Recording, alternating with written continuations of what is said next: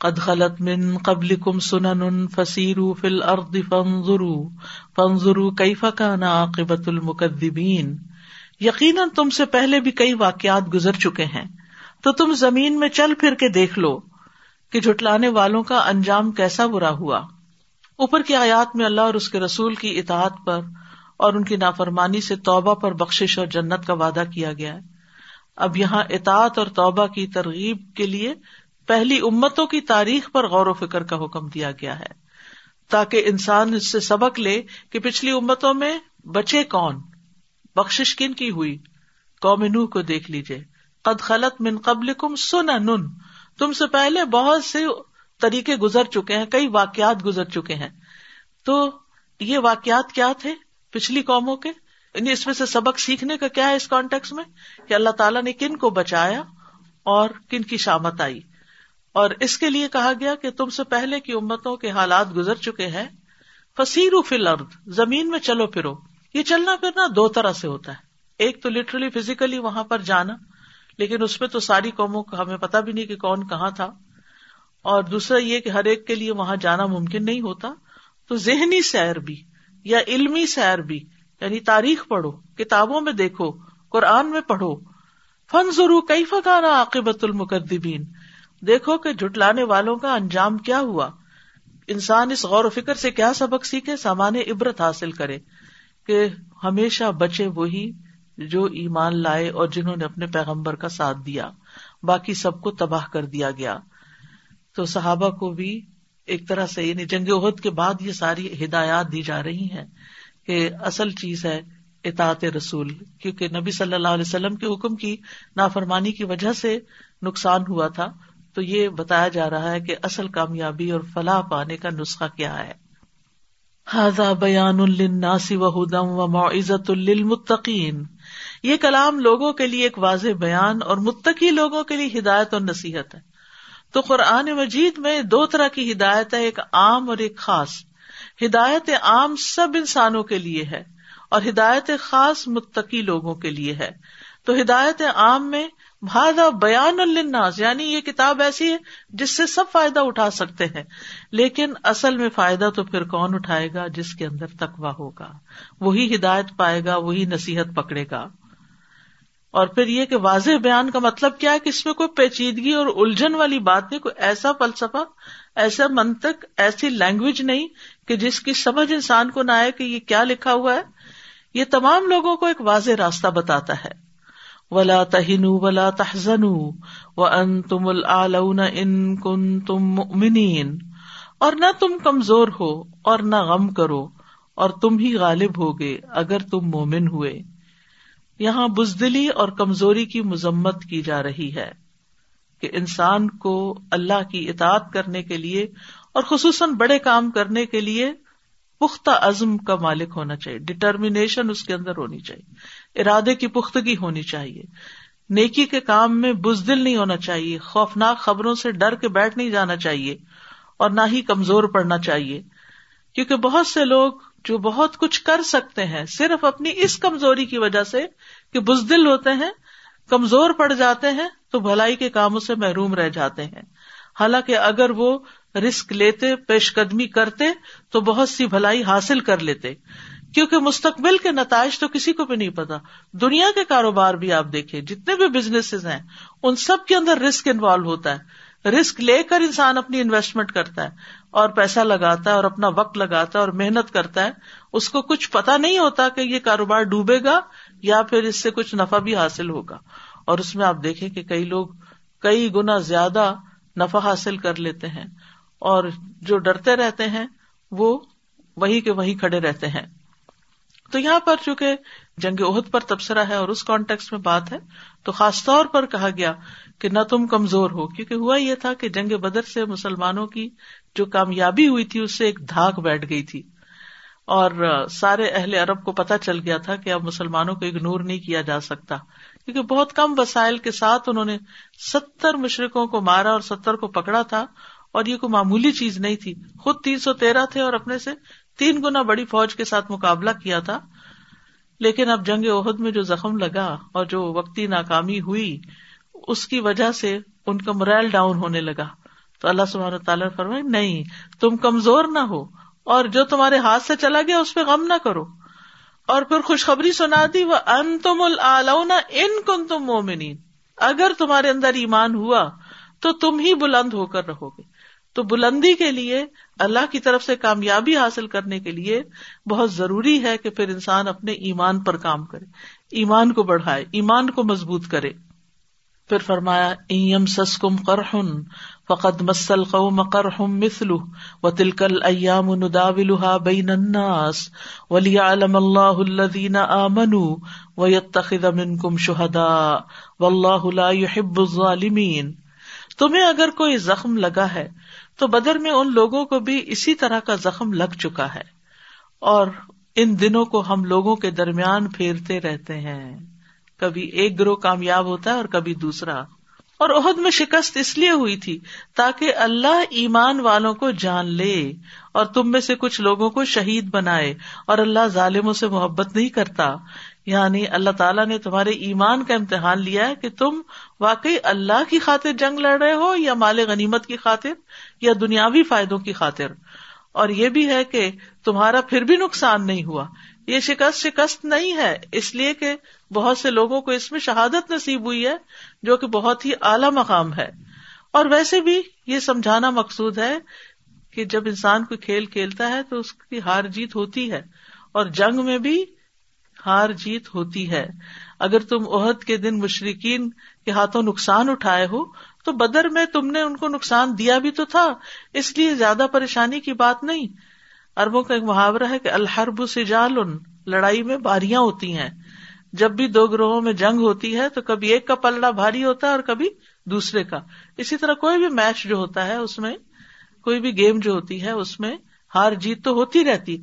یہ اگرچہ سبق عہد کے حوالے سے ہے، لیکن عام روزمرہ زندگی میں بھی انسان کو یہ بات یاد رکھنی چاہیے کہ زندگی میں کبھی کامیابیاں آتی ہیں اور کبھی ناکامی بھی ہوتی ہے۔ یعنی ہر ایکشن کا ایک ریئیکشن بھی ہوتا ہے۔ یعنی اسپائکس ہوتی ہے اوپر جاتی ہے چیز، پھر اس کو نیچے بھی آنا ہوتا ہے۔ آپ کوئی بھی چیز جب اوپر پھینکتے ہیں تو اس میں اوپر ہی نہیں رہ جاتی، اس نے نیچے آنا ہوتا ہے۔ سورج نکلتا ہے، اوپر چڑھتا جاتا ہے تو پھر اس کا زوال ہو جاتا ہے۔ ساری زندگی میں انسان یہی سوچے کہ ہر وقت حالات ایک جیسے نہیں رہتے۔ تو انسان کے جب اچھے حالات ہو تو شکر ادا کرے۔ اور جب وہ حالات اس سے بدل جائیں، تکلیف دہ حالات میں آ جائے تو صبر کرے۔ تو عہد کا موقع جو تھا، اس میں خاص طور پر جو ہے نا یمسس کم کرہ کرہ کا لفظ استعمال ہوا زخم کا۔ تو خاص طور پر ہم جانتے ہیں کہ نبی صلی اللہ علیہ وسلم کو زخم لگا تھا۔ حضرت سہل بن سعد نے نبی صلی اللہ علیہ وسلم کے بارے میں سوال کیا تھا کہ آپ کو جو زخم لگا تو صحابہ نے کہا کہ نبی صلی اللہ علیہ وسلم کا چہرہ زخمی کیا گیا اور آگے سے دانت ٹوٹ گئے اور خود آپ کے سر مبارک میں ٹوٹ گئی تھی۔ لوہے کی ٹوپی جو تھی وہ اس کے کیل اندر چلے گئے۔ فاطمہ رضی اللہ عنہا نے خون دھویا اور حضرت علی پانی ڈال رہے تھے۔ جب دھونے سے خون نہیں رک رہا تھا تو حضرت فاطمہ نے چٹائی کا ٹکڑا لے کے جلایا اور راکھ کو زخم پہ لگا دیا جس سے خون رک گیا۔ اور پھر یہ کہ بہت سے انصار جو تھے اس جنگ میں شہید ہوئے تھے کیونکہ وہ یت تک زمین کم شہدا اور خاص طور پر وہ سات انصاری جو نبی صلی اللہ علیہ وسلم کو گیرا کیے ہوئے تھے اور آپ کے دفاع میں تھے، ایک کے بعد ایک شہید ہو گیا۔ اور قریش کے دو آدمی جو تھے وہ شہید ہوئے تھے۔ ولی اللہ الدین منو و یم حقل کا فرین اور یہ اس لیے بھی تاکہ اللہ ایمان والوں کو خالص کر دے اور کافروں کو مٹا دے۔ کافر تو جیت کے جا رہے ہیں، مٹا دے کا کیا مطلب؟ یعنی وقتی فتح سے ان کے اندر جو سرکشی آئے گی اور جو تکبر میں اضافہ ہوگا، یہ چیز آئندہ ان کی ہلاکت کا باعث بن جائے گی۔ اور یہ ایک بہت گہرا نقطہ ہے۔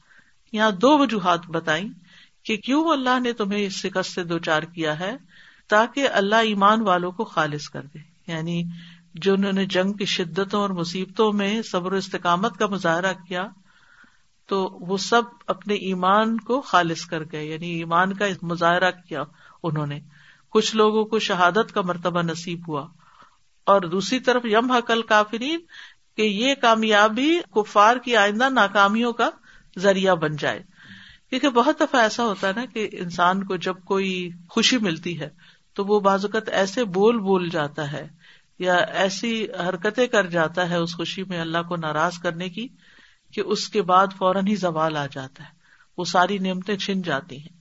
اور بہت دفعہ آپ دیکھیں کہ جیسے شادیاں ہوتی ہیں، بہت کچھ دھوم دھام سے اور بہت تکبر سے اور دوسروں کے مقابلے پر اور لیکن کیا ہی ہوتا ہے کہ چند ہی دن میں انجام اللہ تعالیٰ سب کو اس سے محفوظ رکھے۔ لیکن یہ ہے کہ کسی بھی موقع پر اللہ تعالیٰ آپ کو کتنی بھی دولت دے، کتنی بھی بڑی کامیابی دے، مومن کو زے بھی نہیں دیتا کہ وہ تکبر کرے، یا اپنے آپ کو بڑی چیز سمجھے، یا اس کامیابی کا کریڈٹ اپنے آپ کو دے کہ یہ تو میرے کرنے سے ہوا ہے۔ نہیں، ہمیشہ انسان ہمبل ہی رہے، شکر ادا کرتا رہے۔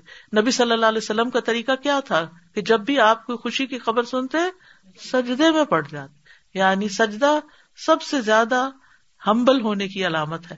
اور اللہ کے آگے جھکنے کی کہ یہ تیری وجہ سے ہی ہوا۔ پھر فرمایا، ام حسب تم ان تدخل الجن ولما يعلم الله الذين جاهدوا منكم ويعلم الصابرين کیا تم سمجھتے ہو کہ تم یوں ہی جنت میں داخل ہو جاؤ گے؟ حالانکہ ابھی تو اللہ نے تم میں سے ان لوگوں کو جانا ہی نہیں، جنہوں نے جہاد کیا اور نہ ان کو جو صبر کرنے والے ہیں۔ تو یہاں پر ایک بہت اہم بات بتا دی گئی کہ بغیر آزمائش کے جنت میں جانا ممکن نہیں۔ امتحان تو ہوگا۔ اور پھر صحابہ کرام کے لیے خاص طور پر جو اعلیٰ درجات رکھے گئے تھے، اعلی مقامات، تو وہ یوں ہی آرام سے بیٹھے بیٹھے گھر میں حاصل نہیں ہو سکتے تھے۔ تو فرمایا کہ ایسے نہیں ہو سکتا کہ تم اس عالی شان جنت میں بغیر کسی مشکل کے داخل ہو جاؤ اور اللہ تعالیٰ تمہارا امتحان لے کر یہ نہ دیکھے کہ جہاد میں حصہ لینے والے اور ثابت قدم کون ہے تو جنت کے بلند درجات انہیں لوگوں کو حاصل ہوں گے، وہی وہاں فائز ہوں گے جو اللہ کے راستے میں ہر طرح کی تکلیفیں برداشت کرنے کو تیار ہو جائیں۔ اور ویسے بھی سچے اور جھوٹے شخص کی پہچان کے لیے بڑا ضروری ہوتا ہے امتحان۔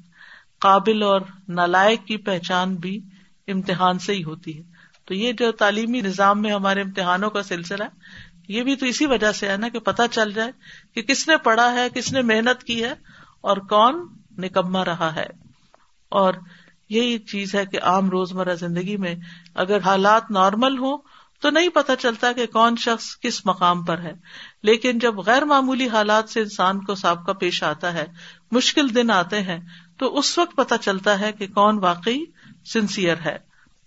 پھر فرمایا، ولقد کن تم تمن الموت من قبل ان تلقوه فقد رأيتموه وانتم تنظرون۔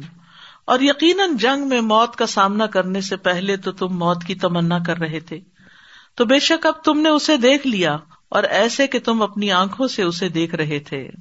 جن لوگوں کو جنگ بدر میں حاضر ہونے کا موقع نہیں ملا تھا کیونکہ اس وقت مسلمان پوری جنگ کی تیاری کے ساتھ نہیں نکلے تھے۔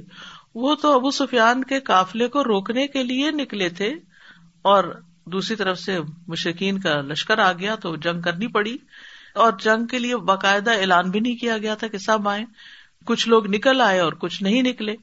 تو اب جو نہیں نکلے تھے، ان کے اندر بہت ایک بے چینی تھی اور وہ تمنا کیا کرتے تھے کہ ہمیں بھی دشمن سے مقابلے کا موقع ملے تو ہم بھی شہدائے بدر کے درجے کو حاصل کر لیں۔ لیکن جب جنگ عہد میں یہ موقع ملا تو دشمن کے اچانک حملے کی وجہ سے جو خالد بن ولید کی سرکردگی میں پیچھے سے حملہ آور ہوئے تھے، بہت سے لوگ ثابت قدم نہ رہ سکے اور وہ بھاگ نکلے۔ کوئی پہاڑ پہ چڑھ گیا، کوئی ادھر نکل گیا، کوئی ادھر نکل گیا، لشکر تتر بتر ہو گیا۔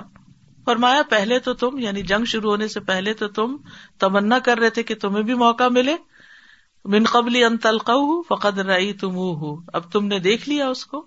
ون تم تنظرون اور تم دیکھ رہے ہو کہ پھر نتیجہ کیا نکلا ہے. اسی لیے رسول اللہ صلی اللہ علیہ وسلم نے فرمایا، اے لوگو، دشمن سے مقابلے کی خواہش نہ کرو، بلکہ اللہ سے سلامتی کی دعا مانگو آفیت مانگو۔ لیکن جب دشمن سے مقابلہ ہو جائے تو صبر کرو اور جان لو کہ بے شک جنت تلواروں کے سائے تلے ہے۔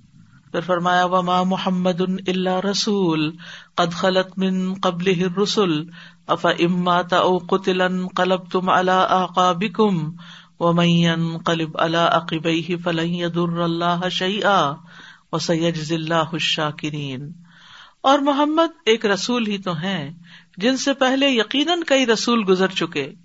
کیا بھلا اگر پھر وہ فوت ہو جائیں یا قتل کر دیے جائیں، تو تم اپنی ایڈیوں پر واپس پلٹ جاؤ گے۔ اور جو اپنی ایڈیوں پر واپس پلٹے گا تو وہ اللہ کا ہرگز کچھ بگاڑ نہ سکے گا اور شکر کرنے والوں کو اللہ جلد اچھا بدلا دے گا۔ اس آیت کا پس منظر یہ ہے کہ جب عہد کے دن کچھ مسلمان شکست کھا گئے اور کچھ شہید ہو گئے تو شیطان نے یہ اعلان کر دیا کہ محمد صلی اللہ علیہ وسلم شہید ہو گئے۔ ابن ابی قمع مشرقوں کے پاس آ کے کہنے لگا، میں نے محمد کو شہید کیا ہے صلی اللہ علیہ وسلم۔ تو بہت سے لوگوں کے دل میں یہ بات اتر گئی اور انہیں یقین ہو گیا کہ واقعی اللہ کے رسول صلی اللہ علیہ وسلم شہید ہو گئے ہیں۔ اور انہوں نے خیال کیا کہ ایسا کچھ بعید بھی نہیں یعنی ممکن ہے، کیونکہ اللہ تعالیٰ نے فرمایا کہ یعنی بہت سے امبیا علیہ السلام کو شہید کیا گیا تھا۔ تو اس افواہ کی وجہ سے مسلمانوں کے اندر بدلی پھیل گئی۔ ایک کمزوری اور جنگ کرنے کی ہمت نہ رہی۔ تو اس موقع پر اللہ تعالیٰ نے یہ آیت نازل کی کہ وما محمد اللہ رسول، محمد اللہ کے رسول ہی تو ہیں۔ قد خلط من قبل رسول ان سے پہلے بھی بہت سے رسول گزر چکے ہیں۔ تو پھر اگر وہ فوت ہو جائیں یا قتل کر دیے جائیں تو تم اپنی ایڈیو پہ پھر جاؤ گے۔ یعنی دوسرے لفظوں میں کیا تم نے محمد صلی اللہ علیہ وسلم کے لیے ایمان قبول کیا ہے؟ اور جو اپنی ایڈیوں پہ پھرے گا وہ اللہ کو ہرگز کوئی نقصان نہیں دے سکے گا۔ لیکن جو ثابت قدم رہا تو شکر گزاروں کو اللہ تعالیٰ ضرور جزا بھی دے گا۔ تو اس سے یہ پتا چلتا ہے کہ نبی صلی اللہ علیہ وسلم کی وفات ہوئی ہے، کیونکہ یہاں افا تھا اوقل قلب تو ملا کم سے۔ حضرت عائشہ کہتی ہیں کہ ابو بکر رضی اللہ عنہ اپنے رہائش گاہ سخت سے گھوڑے پر آئے نہیں جس سے نبی صلی اللہ علیہ وسلم کی وفات ہوئی۔ پھر سواری سے اتر کر مسجد میں داخل ہوئے اور لوگوں سے بالکل ہم کلام نہ ہوئے۔ سیتے حضرت عائشہ کے پاس آئے اور رسول اللہ صلی اللہ علیہ وسلم کا قصد کیا۔ آپ دھاری دار یمنی چادر میں لپٹے ہوئے تھے۔ انہوں نے آپ کے چہرے سے کپڑا اٹھایا، آپ پر جھکے، آپ کو بوسا دیا اور رو پڑے۔ پھر فرمایا، میرے ماں باپ، آپ پہ قربان، اللہ آپ پر دو موتیں جمع نہیں کرے گا۔ بہرحال ایک موت جو آپ کے لیے لکھی جا چکی تھی، وہ تو ہو چکی۔ پھر اسی طرح یہ ہے کہ ابن عباس سے بھی روایت ہے کہ وہ بکر جب آئے تو عمر بن خطاب لوگوں سے کچھ کہہ رہے تھے۔ وہ سب کو معلوم ہے کہ اگر کوئی یہ کہے کہ محمد صلی اللہ علیہ وسلم فوت ہو گیا تو میں اس کی گردن اڑا دوں گا، وغیرہ وغیرہ۔ تو وہ بکر نے فرمایا، اے عمر بیٹھ جاؤ۔ لیکن حضرت عمر نے انکار کر دیا۔ اس دوران میں لوگ حضرت عمر کو چھوڑ کر ابو بکر کے پاس آ گئے۔ آپ نے خطبہ مصنوع کے بعد فرمایا، اما آباد، تم میں سے جو بھی محمد صلی اللہ علیہ وسلم کی عبادت کرتا تھا تو اسے معلوم ہونا چاہیے کہ محمد صلی اللہ علیہ وسلم کی وفات ہو چکی ہے۔ اور جو اللہ کی عبادت کرتا تھا، تو اللہ ہمیشہ زندہ رہنے والا اور اسے کبھی موت نہیں آئے گی۔ اور اللہ تعالیٰ نے یہ فرمایا اور پھر یہ آیت پڑھی۔ ابن عباس کہتے اللہ کی قسم ایسے محسوس ہوا جیسے پہلے لوگوں کو معلوم ہی نہیں تھا کہ یہ اللہ نے آیت اتاری ہے۔ اور جب ابو بکر رضی اللہ عنہ نے اس کی تلاوت کی، تو اب سب لوگ اس آیت کو ان سے لے رہے تھے یعنی سب کے زبانوں پر یہی آیت تھی۔ تو بات یہ ہے کہ بہت سے لوگ غلوب کرتے ہیں۔ اور یہ ثابت کرنے کی کوشش کرتے ہیں کہ نبی صلی اللہ علیہ وسلم پر موت نہیں آئی اور آپ مر نہیں سکتے تو پھر یہ ایک طرح سے شرک بھی ہو جاتا ہے کیونکہ حی القیوم جو ہے وہ صرف اللہ سبحان تعالیٰ ہی ہے۔ ایک اور بڑی اہم بات یہاں پر پتہ چلتی ہے وہ یہ کہ ہمیں اللہ کی عبادت صرف اللہ ہی کے لیے کرنی چاہیے۔ کسی کی وجہ سے نہیں کرنی چاہیے کہ کوئی ہماری زندگی میں ہے تو ہم اللہ کی عبادت کریں گے اور وہ نہیں ہے تو ہم چھوڑ دیں گے۔ کوئی نعمت ہمیں ملی ہوئی ہے تو ہم اللہ کے شکر گزار ہیں اور عبادت کر رہے ہیں۔ اور اگر کوئی نعمت چلی گئی ہے ویسے کسی کا بزنس ڈاؤن ہو گیا یا کوئی بیمار ہو گیا یا کچھ، تو اب ناراض ہو کے بیٹھ جائے کہ نہیں، مجھے تو کچھ عبادت نہیں کرنی۔ نہیں، کیونکہ اللہ سبحان تعالیٰ شکر گزاروں کو جزا دے گا۔ حقیقی شکر گزار وہ ہوتے ہیں جو تکلیف آنے پر بھی اللہ سے ناراض نہیں ہوتے۔ پھر بھی وہ اللہ سے راضی رہتے ہیں۔ تو انسان کو ہر حال میں اپنے اعمال کا محاسبہ کرتے رہنا چاہیے کہ میں کوئی بھی نیک عمل جو کر رہا ہوں، وہ کس وجہ سے کر رہا ہوں؟ کسی دنیاوی فائدے کی خاطر یا پھر اللہ کی رضا کی خاطر؟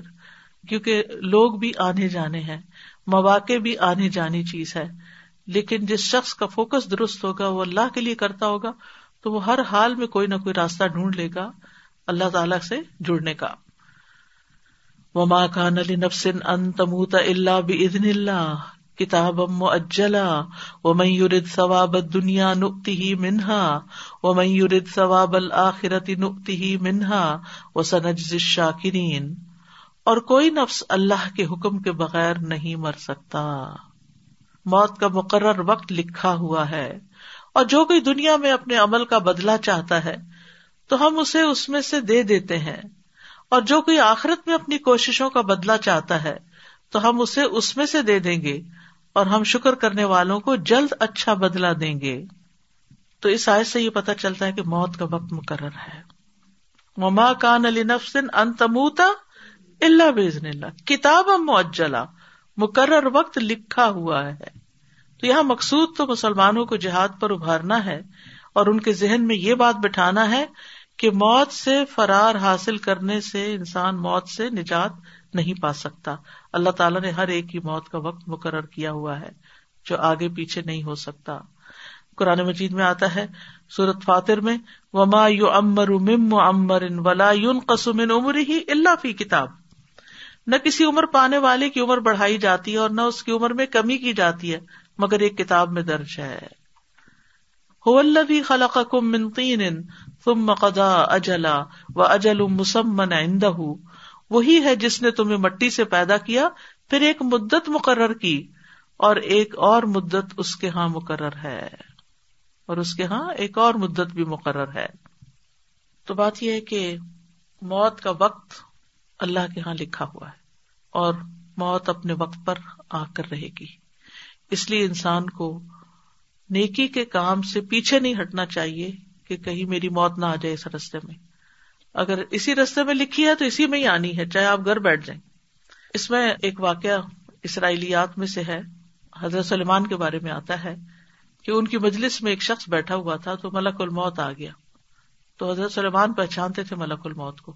اب کیا ہوا کہ ایک شخص جس کی جان لینے کے لیے وہ آیا تھا، تو وہ گھبرا گیا کہ یہ شخص مجھے بار بار دیکھ رہا ہے۔ تو مجھے لگتا ہے کہ کسی برے ارادے سے آیا ہے۔ آپ ہوا کو حکم دیں کہ مجھے اٹھا کے ہند چھوڑ آئے، انڈیا چھوڑ دے۔ تو انہوں نے ہوا کو حکم دیا، تو وہ وہاں لے گئے۔ تو ملک الموت نے سلمان سے کہا کہ مجھے بڑی حیرانی ہو رہی تھی کہ اللہ تعالیٰ نے مجھے حکم دیا کہ اس بندے کی جان ہند سے جا کے نکالو۔ اور یہ آپ کی مجلس میں بیٹھا ہوا ہے، تو وہ اپنی موت کے لیے وہاں پہنچ گیا ہے۔ تو پھر وہ ہند چلے گئے اور وہاں سے جا کے اس بندے کی جان لے لی۔ تو بات یہ ہے کہ ہر شخص کی جہاں موت آنی ہوتی ہے، وہاں وہ خود ہی پہنچ جاتا ہے۔ اور ایسے واقعات ہم سب نے سن رکھے ہیں کہ کس طرح کسی کی موت اس کو ساری زندگی ایک جگہ پر گزاری اور موت سے کچھ پہلے وہ کسی اور جگہ چلا گیا۔ تو جو مٹی ہماری قسمت میں لکھی ہوئی ہے، جس زمین کی مٹی، اسی میں ملنا ہے۔ اور پھر فرمایا کہ بڑی اہم بات میں یورت ثواب دنیا نوتی ہی منہا جو دنیا کے فائدے چاہتا ہے، ان کے پیچھے بھاگ رہا ہے، ہم اس کو اس میں سے دے دیں گے۔ کیونکہ موت سے انسان کیوں بھاگنا چاہتا ہے؟ جہاد سے کیوں بھاگنا چاہتا ہے؟ اللہ کے دین سے کیوں بھاگنا چاہتا ہے؟ کہ دنیا حاصل کر سکے۔ تو مل جائے گی دنیا جتنی اس کی قسمت میں ہے۔ وہ میں یورید ثواب الآخرت نوتی ہی منہا۔ اور جو آخرت کا ثواب چاہتا ہے، ہم اس کو اس میں سے دے دیں گے۔ وہ سنج شاکرین اور ہم شکر کرنے والوں کو اچھا بدلا دیں گے۔ دنیا چاہنے والے کو اتنی دنیا ملے گی جتنی اللہ چاہے گا۔ اور آخرت کے طلبگاروں کو آخرت ملتے رہے گی۔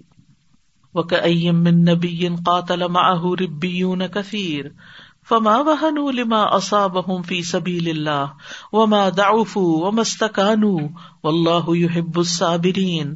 اور کتنے ہی نبی ایسے گزرے ہیں جن کے ساتھ مل کر بہت سے اللہ والوں نے جنگ کی تو اللہ کی راہ میں انہیں جو کچھ بھی پیش آیا اس پر نہ تو انہوں نے ہمت ہاری، نہ وہ کمزور پڑے اور نہ ہی وہ دبے اور اللہ صبر کرنے والوں سے محبت کرتا ہے۔ تو وہ من نبی اب گزشتہ امبیا کا بتایا جا رہا ہے کہ کتنے ہی نبی ایسے تھے جن کے ساتھ ربی یون نے مل کے جنگ کی۔ ربی کون ہے جو اللہ کی رضا چاہتے ہیں اور اللہ کی پرما بردار؟ یعنی ان کے ساتھی جو تھے، انہوں نے اپنے نبی کے ساتھ مل کر جنگ کی۔ تو ان کی نمایاں خصوصیت کیا تھی؟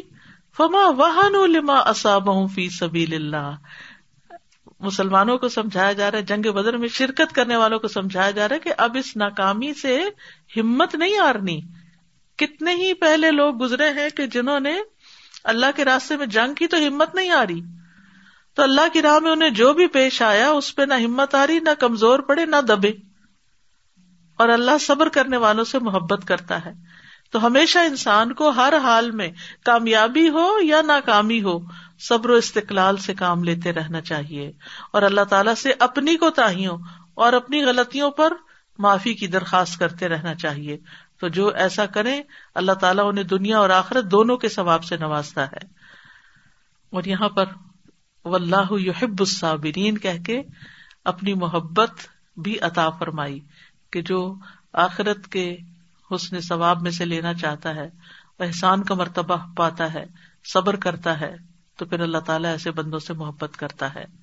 وہ ماں کا نقول اللہ ان قالو ربن اغفر لنا ذنوبنا و اسرافنا و فی امرنا و اقدامنا وانصرنا علی القوم الکافرین اور ان کی بات اس کے سوا کچھ نہ تھی کہ انہوں نے کہا، اے ہمارے رب، ہمارے گناہوں کو اور ہمارے کام میں ہونے والی ہماری زیادتیوں کو بخش دے اور ہمارے قدموں کو جما دے اور کافر قوم کے مقابلے میں ہماری مدد فرما۔ تو بات یہ ہے کہ کامیابی کا انحصار کثرت تعداد پر نہیں ہے، بلکہ اللہ کی مدد پر ہے۔ اس لیے وہ ربی جو تھے، ان کی جو بات تھی وہ یہ نہیں تھی کہ ہمیں زیادہ تعداد عطا کر دے۔ وہ اپنی کثرت تعداد کی طرف نہیں دیکھتے تھے، نہ ہی اس پہ بھروسہ کرتے تھے، بلکہ وہ اپنی ثابت قدمی کو بھی اللہ سے منسوخ کرتے تھے۔ اور یہ ان کا پکا عقیدہ تھا کہ مدد صرف اللہ کی طرف سے آتی ہے۔ اور یہی ہمارا بھی ہونا چاہیے کہ نیکی کے کام میں توفیق بھی اللہ دیتا ہے اور مدد بھی اس کی طرف سے آتی ہے۔ اور پھر یہاں پر انہوں نے جو کہا نا ربا نا لنا جنوب بنا و اصراف بنا جنوب تو ہو گئے گنا اور اصراف کیا ہے؟ کسی چیز کا حد سے بڑھ کر حرام کی حد تک پہنچ جانا۔ یعنی ہماری جو زیادتیاں ہیں، جلد بازیاں ہیں، ہم جو کوئی لمٹ کراس کر جاتے ہیں، اللہ کی مرضی کے خلاف کام کر جاتے ہیں۔ تو اصراف جو ہے وہ اللہ کی مدد سے محرومی کا سبب بنتا ہے۔ یعنی دنیا میں حدیں پلانگنا، جہاں اللہ نے لمٹس رکھی ہیں، بس اتنا یہاں تک جا سکتے، اس سے آگے نہیں، تو جب انسان وہ کراس کر جاتا ہے تو پھر اللہ کی مدد رہ جاتی ہے۔ تو ان کو معلوم تھا کہ گناہ اور فضول خرچی کے کام جو ہے یہ اللہ کی مدد سے محروم ہونے کے بڑے اسباب میں سے ہے تو ان سے کنارہ کشی کرنی چاہیے۔ اسی لیے انہوں نے اپنے رب سے اس کی بخش کا سوال کیا کہ ہمارے خاص طور پر یہ گناہ معاف کر دے۔ جنوب بھی معاف کر دے اور جنوب کوتا ہی کمی بھی ہوتی ہے نا، جو ہمیں نہیں کرنا چاہیے یعنی جو کرنا چاہیے تھا اس سے ہم پیچھے رہ گئے۔ اور اسراف کیا ہے؟ جو نہیں کرنا تھا، وہ جا کے کر لیا۔ اور پھر اسی طرح یہ ہے کہ جب انسان دین کا کام کرتا ہے، تو اس میں بھی اس سے غلطیاں ہوتی چاہے اس کی نیت کتنی ہی اچھی ہو۔ کبھی جو ڈیوٹی ہوتی ہے یا جو کرنے کی ذمہ داری ہوتی ہے، اس میں کمی ہو جاتی۔ اور کبھی اپنے دائرے سے نکل کر دوسروں کے دائرے میں انٹرفیئر کر جاتے ہیں۔ تو ان دونوں پر اللہ سے بخش فآتاہم اللہ ثواب دنیا و حسن ثواب الآخرہ واللہ يحب المحسنین۔ تو اللہ نے ان کو دنیا میں اچھا بدلا عطا کیا اور آخرت کا بدلا تو کیا ہی اچھا ہے اور اللہ احسان کرنے والوں سے محبت کرتا ہے۔ تو دنیا کا فائدہ کیا ہے؟ جیسے کامیابی، فتح اور مال غنیمت وغیرہ۔ اور آخرت کا فائدہ کیا ہے؟ جنتیں، اللہ کی رضامندی۔ اور یہاں پر فرمایا وہ حسن ثواب الآخرا وہ آتا اللہ ثواب دنیا وہ حسن ثواب الآخرا دنیا میں ملا، لیکن اصل خوبصورت بدلا تو آخرت ہی کا ہے. وہ اللہ یحب المحسن یہاں اللہ سبحانہ تعالیٰ ان سب صفات کا ذکر کر رہے ہیں جن کی بنا پر اللہ تعالیٰ بندوں سے محبت کرتے ہیں. تو جو احسان کی روش اختیار کرتا ہے یعنی آپ دوسرے کو معاف کر دیتے آپ کی غلطی نہیں بھی، پھر بھی اپنے ذمے لے لیتے ہیں تاکہ جھگڑا، فساد رفا دفع ہو جائے۔ اسی طرح جو ہمارے ساتھ اچھا نہ کرے، اس کے ساتھ بھی ہم اچھا کریں، تو یہ سارے احسان کے کام ہیں۔